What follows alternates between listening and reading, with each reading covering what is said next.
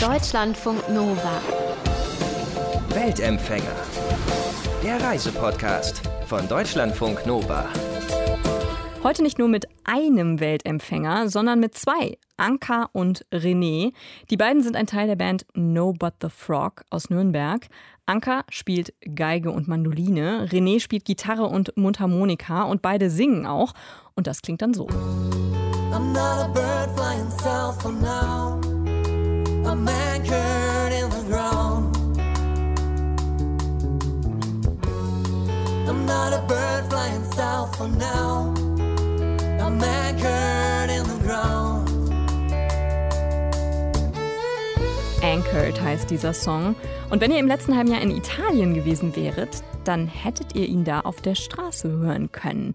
Denn Anka und René, die spielen nicht nur im Studio oder auf Konzerten, sie machen auch Straßenmusik.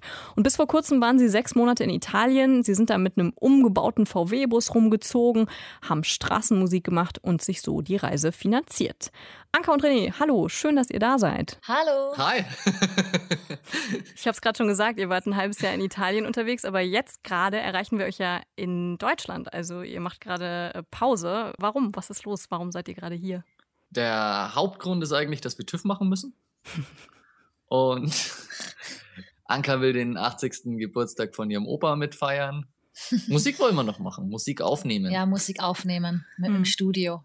Und wenn ihr so ins Studio geht, könntet ihr sagen, was so der größte Unterschied ist zwischen ihr geht ins Studio und ihr nehmt da einen Song auf oder ihr spielt in einem Café und dem auf der Straße spielen? Also spielt ihr die Songs da einfach ganz anders oder ist das äh, das Gleiche für euch?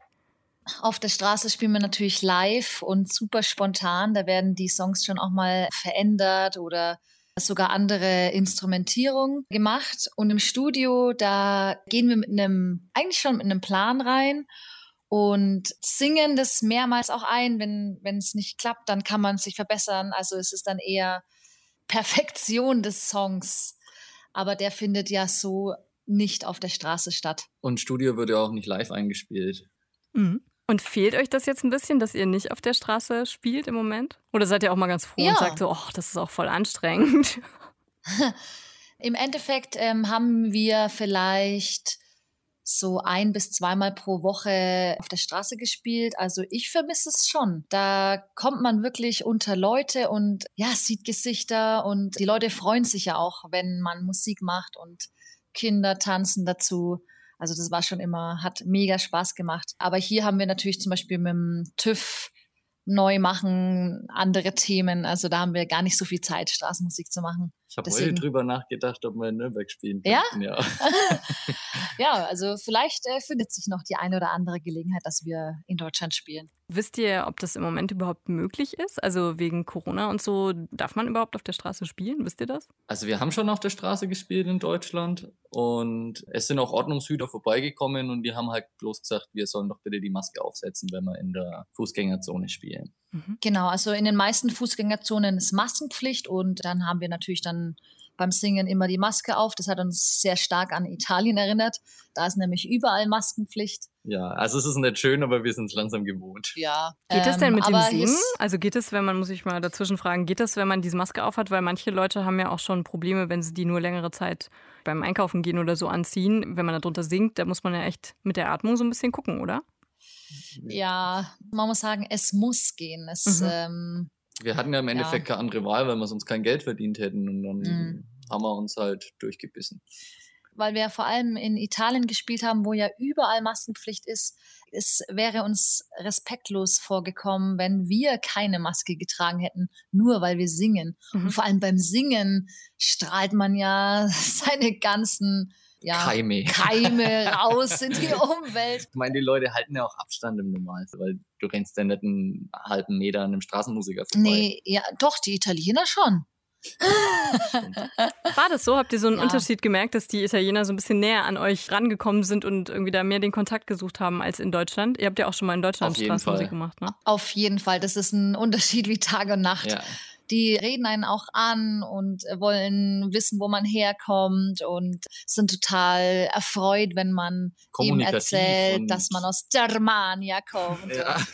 das sind immer ganz schöne Geschichten, weil ja ganz viele auch in Deutschland auch mal gearbeitet haben und dann bringen die ihr lang gelerntes Deutsch wieder raus. Das ist, das war echt der Hammer. Also das sind Gespräche entstanden. Das war sehr, sehr interessant. Ja. Sprecht ihr denn Italienisch oder habt ihr dann so mit Händen und Füßen gestikuliert? Wir haben am Anfang kein Italienisch gesprochen, aber in einem halben Jahr lernt man schon ein bisschen was. Also, ja, schon. Ja, doch. Also wir, wir, konnten uns am Ende der Reise eigentlich ganz gut verständigen, halt mit so simplen Sätzen über Alltagsgespräche in einfacher Gegenwart und vielleicht ein paar Fetzen von einer simplen Vergangenheit, aber das war's dann auch Ciao, schon. Ciao, grazie.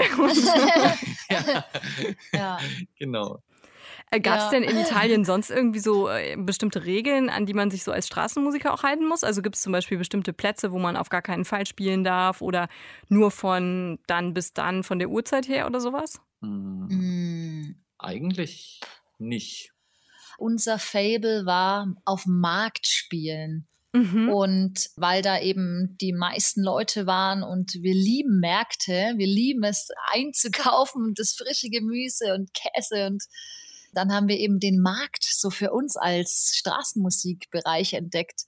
Weil man kann da eben dann nach dem Spiel, nachdem man alle Markthändler beglückt hat mit Musik, kann man da auch gleich um die Ecke einkaufen und dann freuen die sich auch, dass man eben bei denen einkauft und dann quatscht man noch ein bisschen. Und man unterstützt sich so eigentlich gegenseitig. Ja, genau. Symbiose gewesen. Ja, und aber für den Markt, da gab es jetzt eigentlich keine Regeln.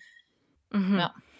Okay, also ihr sagt schon mal, okay, ein Markt ist ein guter Ort, kann man danach noch schön einkaufen gehen, aber gibt es sonst irgendwelche Orte, die sich so besonders eignen? Also wenn ihr jetzt sagt, okay, ich komme in die Stadt und ich scanne mal so alles ab, wo könnten wir hier uns am besten postieren und unseren Geigenkoffer, habt ihr einen Geigenkoffer für, vor euch liegen oder was habt ihr vor euch liegen? Ja, genau. Wir haben meinen Geigenkoffer vor uns liegen. Der hat ein wunderschönes rotes Samtbett. Das schaut ganz besonders edel aus. Was Lädt ein zum, haben, zum Reinschmeißen. Ja, absolut. Ja, Na absolut. Klar. Ja, wunderschön anzuschauen. Was wir gemerkt haben, ist, wenn äh, in der Fußgängerzone, also die Shoppingstraße, wenn die nicht ganz so wuchtig ist wie meinetwegen in Wien, sondern ein bisschen kleiner, wo ganz viel Resonanz von der Lautstärke her da ist, da ist es perfekt für uns zu spielen, weil man uns dann super hört. Wir haben auch zum Beispiel unter Torbögen gespielt, weil es da schön hallig ist. Mhm. Ähm, weil wir haben auf der Straße ohne Verstärker gespielt. Und, und deswegen, in der großen ja. Fußgängerzone geht es einfach verloren. Ja, also wir haben ein paar Mal auch in der riesigen Fußgängerzone gespielt. Nach vier Songs haben wir eigentlich immer aufgegeben, weil wir gemerkt haben, okay, das bringt überhaupt nichts. Die Leute sehen uns nicht mal und hören uns eh erst recht nicht. Wie lange bleiben die so stehen? Also wenn ihr an einem optimalen Platz seid und es ist vielleicht nicht so viel los, wie lange bleiben die Leute dann so stehen? So einen Song, zwei oder bleiben die auch mal länger stehen? Ist unterschiedlich. Also manche Leute bleiben gar nicht stehen und schmeißen schnell was rein und schauen dann, dass sie ganz schnell weiterkommen und dass sie keiner sieht. ja.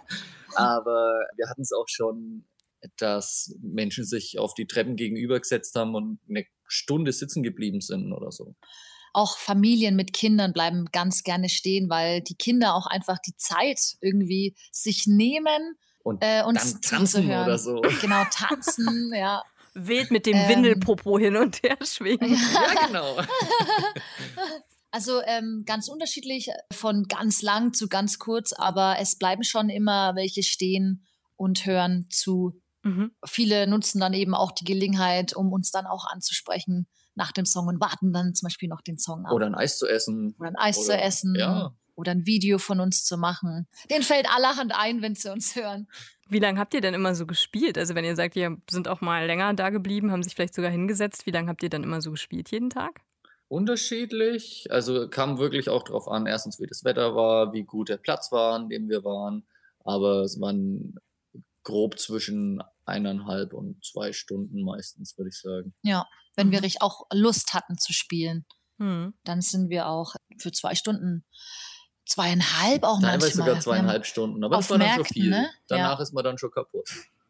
Ja, ist das ja, eigentlich das anstrengend? Ich meine, zwei Stunden live und dann ohne Verstärker und mit auch so einer Atmosphäre, wo die Leute einem ja auch sehr konkret irgendwie rückmelden, ob sie es jetzt gut finden oder nicht. Ist das nicht auch irgendwie, das, ist das nicht auch sehr anstrengend so ein bisschen? Auf jeden Fall. Ich meine, man, man steckt ja eigentlich sein ganzes Herzblut in die Musik rein und ja. ja.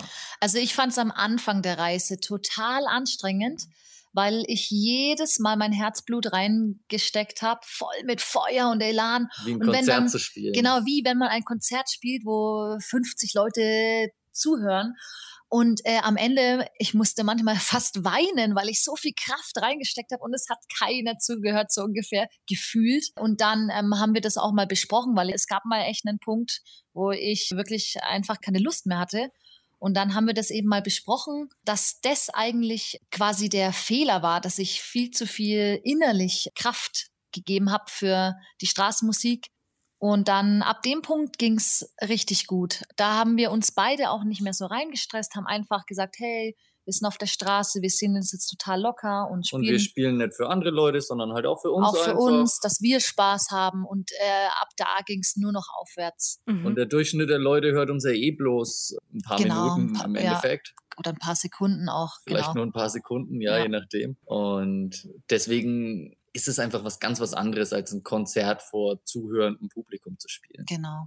Aber was ich auch gemerkt habe, ist, dass die Stimme immer kräftiger wird. Also am Anfang musste ich so gefühlt zwei Liter Wasser trinken, Mhm. weil ständig die Stimme irgendwie, äh, äh, ja, irgendwie muss ich mich räuspern. Aber jetzt zum Schluss haben wir auch teilweise irgendwie das Wasser vergessen. Und das ging irre gut. Also die Stimme haben wir super trainiert und da merken wir auch mehr Leistung. Ist auch Mhm. ein Muskel einfach. Ja, stimmt, Gekräftigt. Muskel. Ja. Ja, Ja. genau. Du hast jetzt eben gesagt, manchmal nehmen euch die Leute auch mit Videos auf. Ist das was, was euch stört oder ist euch das egal, wenn die Leute sagen, also oder die sagen wahrscheinlich gar nichts, ne, wenn die Leute euch mit Videos mit ihren Handys aufnehmen? Das ist eigentlich ganz cool. Also, das die, ist super, ja. Ja, die schicken es uns auch oder verlinken uns auf Instagram oder auf Facebook oder so. Mhm. Und das ist einfach Werbung. Und jetzt haben wir eben schon kurz über den Geigenkoffer von Anka gesprochen. Könnt ihr so eine ungefähre Hausnummer mal sagen, was die Leute da so an einem Tag reinschmeißen? In Italien zum Beispiel, als ihr jetzt da gespielt habt? Ähm, tja, das ist jetzt ähm, ganz schwer zu sagen, aber man kann grob sagen, Eigentlich kann man überhaupt gar nichts groß sagen, weil ähm, diese Hausnummer, die variiert so stark und die ist wirklich sehr stark abhängig vom Tag und von wo spielen wir, wie viele Leute sind da, wie motiviert sind die Leute und hat auch ein bisschen was mit Glück zu tun wahrscheinlich. aber jetzt mal so ganz grob, sagen wir mal äh, im Vergleich, wir spielen an einem Montag in einer Fußgängerpassage, die ist natürlich an einem Montag leer, weil ja gerade erst Wochenende war. Und wir spielen da eine Stunde, dann verdienen wir vielleicht 30 Euro. Also Mhm. das läuft, das plätschert nur so ein bisschen rein. Und wenn man dieselbe Fußgängerzone am Wochenende nimmt, am Samstag, wenn die Leute shoppen gehen und das Wetter ist gut, dann kann man auch mal 200, 300 Euro machen. Hm. Oder wir, also bei uns kommt es rein. Ich weiß nicht, wie es bei anderen Künstlern so läuft, aber genau, man muss auf jeden Fall super auf die Konditionen achten. Mhm. Da spielen ganz viele Faktoren mit rein. Und konntet ihr einen Unterschied ausmachen von den Ländern her? Also ihr habt ja auch schon mal in Deutschland und in Österreich Straßenmusik gemacht. Konntet ihr das, wenn ihr das jetzt mit Italien vergleicht, da Unterschiede sehen? Ja, auf jeden Fall.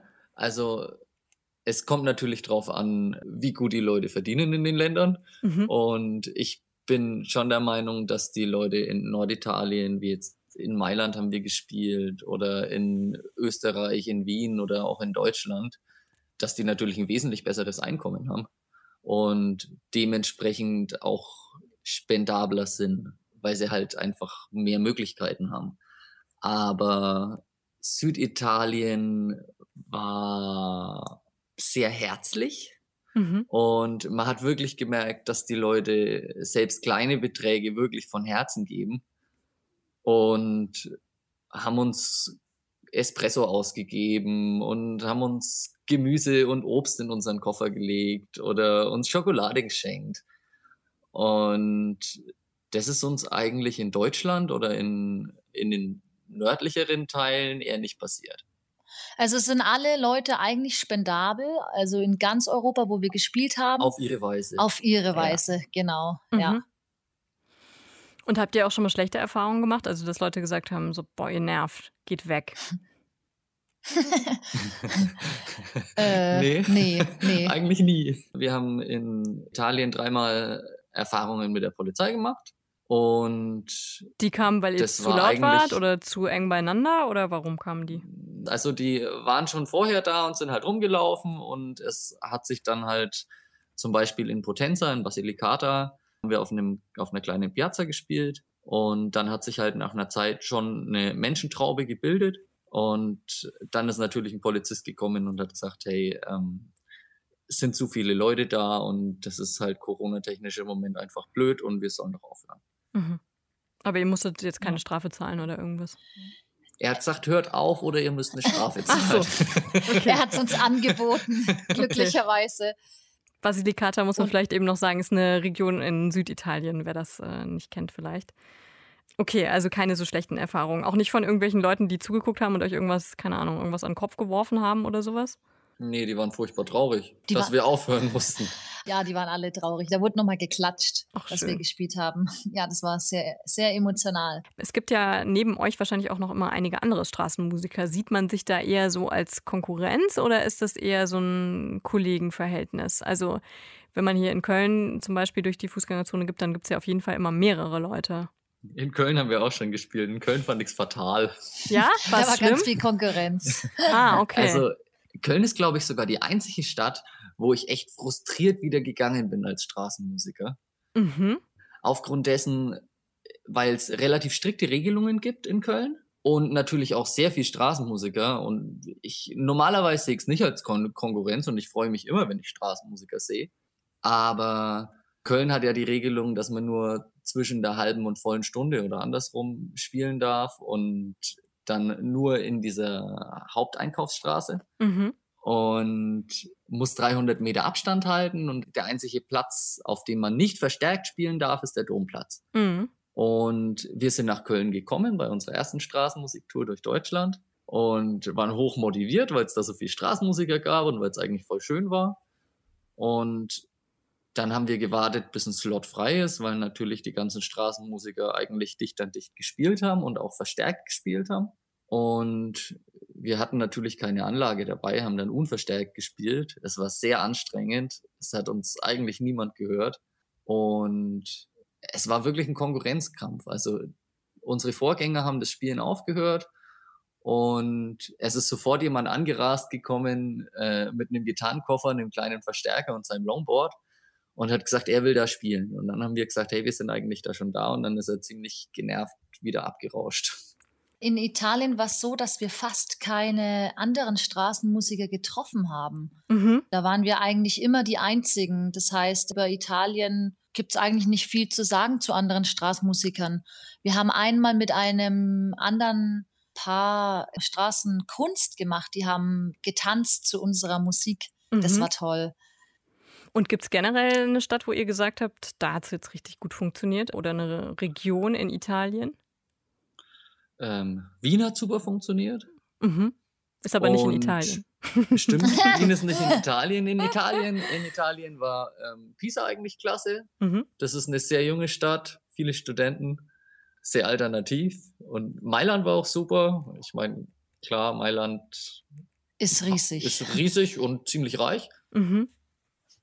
ähm, in Lamezia Terme unten in Kalabrien, da war es auch sehr gut. Da hat es auch Spaß gemacht. Gut, da haben wir jetzt nicht viel verdient, aber es hat Spaß gemacht, ja. Und es ging gut. Die Akustik war gut. Und generell würde ich eigentlich auch sagen, es sind eher die mittelgroßen Städte, in denen das Musikmachen gut funktioniert, weil die Leute nicht so sehr dran gewöhnt sind. Mhm. Also wenn man in einer Stadt wie Köln spielt, dann geht es den Leuten vielleicht auf die Nerven. Aber in einer kleineren Stadt sind die Leute einfach nicht dran gewöhnt und sind total begeistert, mal was Neues zu hören. Und das ist was Außergewöhnliches.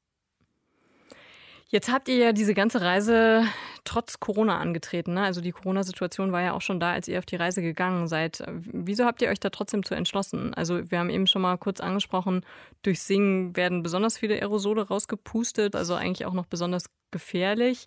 Warum habt ihr gesagt, ihr wollt das trotzdem jetzt machen?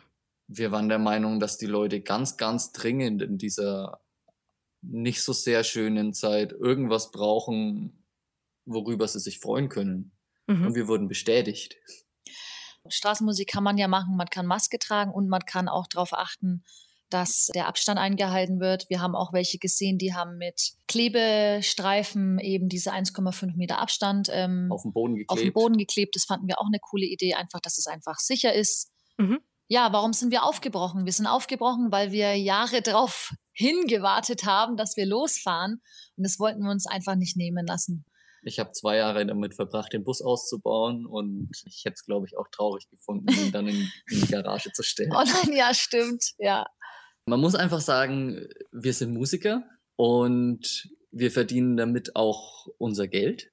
Mhm. Und da es natürlich ja nicht möglich ist, Konzerte zu spielen, haben wir nicht die Möglichkeit, was zu verdienen. Mhm. Und sind eigentlich nur auf irgendwelche Hilfspakete angewiesen. Ich glaube, das ist vielen Leuten einfach nicht bewusst, wie sehr die Kultur- und musikschaffende Szene, und da hängt ja auch sehr viel dran, Dass die hängen ja gerade ziemlich in der Luft. Mhm.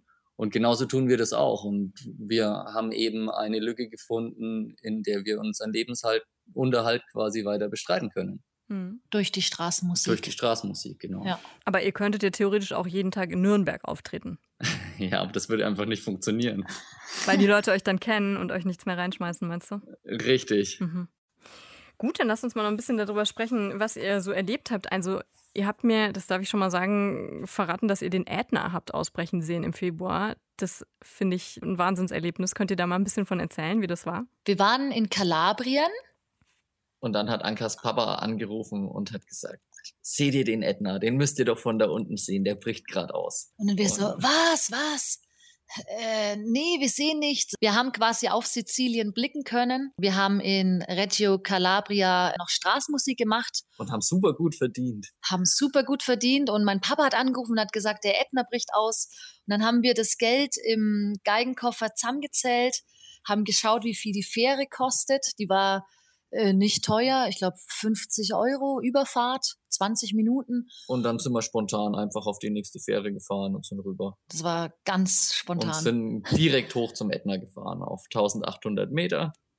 Mit dem Ja. Bus? Also kann man da selber mit seinem Mit dem eigenen Bus, Bus. hinfahren? Mhm. ja, Ja, ja, da kann man bis hochfahren eigentlich. Ja. Also es gibt einen Skilift auf 1800 Meter, das ist eben die letzte befahrbare Straße und ab da muss man dann entweder mit dem Lift fahren oder mit so großen Unimogs, so Allradbussen, Mhm. die einen dann bis zum Krater hochfahren. Ja, und es war mega aufregend. Man konnte schon aus der Ferne den Ätna sehen und äh, das war mein persönlich erster Vulkan und ich war aufgeregt wie ein kleines Kind. Ab einer bestimmten Höhe war die Fahrbahn komplett mit ganz frischer Asche bestreut und wir sind erstmal ausgestiegen und sind in diesem Haben uns diese Asche angeguckt, haben sie angefasst. Also ist das noch heiß? Ist das irgendwie gefährlich? das ist nicht mehr oder? heiß. Nee, das ist nicht mehr heiß. Okay, also es ist nicht Es ist nicht gefährlich. mehr heiß, aber es ist, Das ist das, was abgeregnet ist. es das ist im. Endeffekt flüssige Lava, die ausgespuckt wird und abkühlt. Mhm. oder so Schlacke. Und das bildet richtige kleine Steine, die sind vielleicht teilweise so groß wie Golfbälle und die lagen dann halt überall auf dem Boden verteilt. Das heißt, die Straßen waren schwarz und die komplette Landschaft war schwarz. Und es war sehr aufregend. Und äh, je weiter wir hochgekommen sind, desto mehr hat man die Spuren vom letzten Ätna-Ausbruch gesehen, der ja da einen Tag vorher war. Also wir sind einen Tag später. Einen Tag Auf nach dem, die nach dem Insel. richtig großen Mhm. Ausbruch sind wir quasi auf die Insel. Ja, und dann haben wir uns einen Platz gesucht, wo wir übernachten können. Und in der Früh haben wir gefrühstückt. Genau, wir haben unseren Tisch und unsere Campingstühle ausgepackt, haben uns auf ein, eine Wiese gesetzt. Mit Blick auf den Ätna. Mit Blick auf den Vulkan und haben das Frühstücken angefangen und haben es dann schon so grummeln und grollen gehört. Und dann hat er eben angefangen, eine riesige Rauchwolke rauszuschießen und hat dann auch Lava gespuckt. hunderte Meter hohe Lavafontänen. Und wir haben gerade in unser Frühstücksbrot reingebissen. Also es war wirklich, äh, wir mussten aufpassen, dass es nicht im Hals stecken bleibt. Es war so aufregend. Und es war ganz, ganz kalt in der Nacht. Es hatte Minusgrade. Und unser Bus hat die schöne Macke, dass er dann in der Früh immer nicht anspringt, weil der Diesel, Mhm. oder wie ist das? Der weil Diesel sulzt dann ein. der und, sulzt äh, ein. Dadurch, dass der Bus schon ziemlich alt ist, also das muss man jetzt auch vielleicht mal richten lassen, bevor es der nächste Winter kommt. Also wir Vielleicht. sitzen quasi da, der Ätna bricht aus und unser Auto springt nicht an. Und wir dachten uns so, oh nein, was tun wir denn jetzt? Wolltet Aber ihr hin zum Ätna oder wolltet ihr weg vom Ätna? Das ist ja auch noch die Ja, Frage. wir, wollten, wir wollten die Möglichkeit haben, wegzufahren, falls wir wegfahren müssen. Draußen. Ja. Aber es waren noch ein Haufen Leute, also Spaziergänger auch um uns rum und auch Sizilianer, die wir dann gefragt haben, ja, ist das jetzt gefährlich? Können wir da bleiben? Und die haben gemeint, nee, das ist überhaupt kein Problem. Ach so. Ähm, ja, und dann waren wir schon ein bisschen ruhiger und haben irgendwann dann noch uns von einem Italiener das Auto überbrücken lassen. ja, und dann sind wir aber hochgefahren bis zu der Skistation eben. Mhm. Das war noch ein paar Meter eben nach oben und haben dann in dieser Touristenstation nachgefragt, ob es möglich ist, mit den Unimogs nach oben zu fahren, weil das natürlich wahnsinnig interessiert hat. Und die haben gemeint, nee, bis zum Krater fahren sie nicht, weil der eben zu aktiv ist. Die fahren nur bis auf 2700 Meter hoch. Also der Krater ist auf 3350. Und dann haben wir gesagt, naja gut, so viel Geld geben wir nicht aus, dann laufen wir halt hoch bis 2700. Genau. Wir waren jetzt nicht die Einzigen, das sind Leute hochgelaufen, die hatten auch Helme dabei, weil der Vulkan ja währenddessen immer weiter eruptiert ist und die Aschewolke ist schon kilometerweit aufs Meer rausgezogen. Aber wir haben trotzdem die Situation dadurch dann gut einschätzen können, dass erstens viele Leute auch da waren und Ja, dass sie halt mit Helmen an uns vorbeigelaufen sind, hat uns ein bisschen irritiert. Bisschen Deswegen beunruhigt. sind wir, ja, deswegen sind wir auch nicht so ganz so weit hochgelaufen wie die. Und wir haben dann halt auf 2700 haben wir gesagt, okay, jetzt ist gut, weiter gehen wir nicht hin. Es sind zwar ein paar Leute weitergelaufen, aber wir kennen uns ja auch nicht aus. Und dann haben wir gesagt, das ist schon okay so. Das reicht Stimmt, wir hatten, ja, Ja. Wir, wir hatten keine Helme dabei und stattdessen hatten wir nämlich unsere Instrumente dabei, Geige und Gitarre, weil wir dann oben die Idee hatten, den Soundtrack von Herr der Ringe zu spielen, weil es Sehr dramatisch. Oben, ja, sehr, sehr dramatisch, weil es da oben wirklich ausschaut wie in Mordor und wir sind riesen Herr der Ringe-Fans und dachten uns, komm, wir spielen Mama Edna den Song vor, dann freut sie sich bestimmt. Und habt ihr das gemacht? Haben wir Ja. gemacht, ja. Findet man auch Cool. im Internet. Könnt ihr euch mal angucken, wie René und Anka von der Band No But the Frog die Herr der Ringe Melodie auf dem Ätna spielen. Die beiden haben ein halbes Jahr in Italien Straßenmusik gemacht. Sie sind in einem umgebauten VW-Bus rumgereist und haben da übrigens auch immer darauf geachtet, möglichst weit weg von anderen zu kampieren, damit sie eben sich und andere keiner Corona-Gefahr aussetzen. Und als nächstes würden die beiden übrigens gern nach Irland reisen, aber man kann im Moment ja eigentlich eh nichts planen. Und erstmal muss ja auch ihr Auto noch durch den TÜV kommen. Deutschlandfunk Nova. Weltempfänger.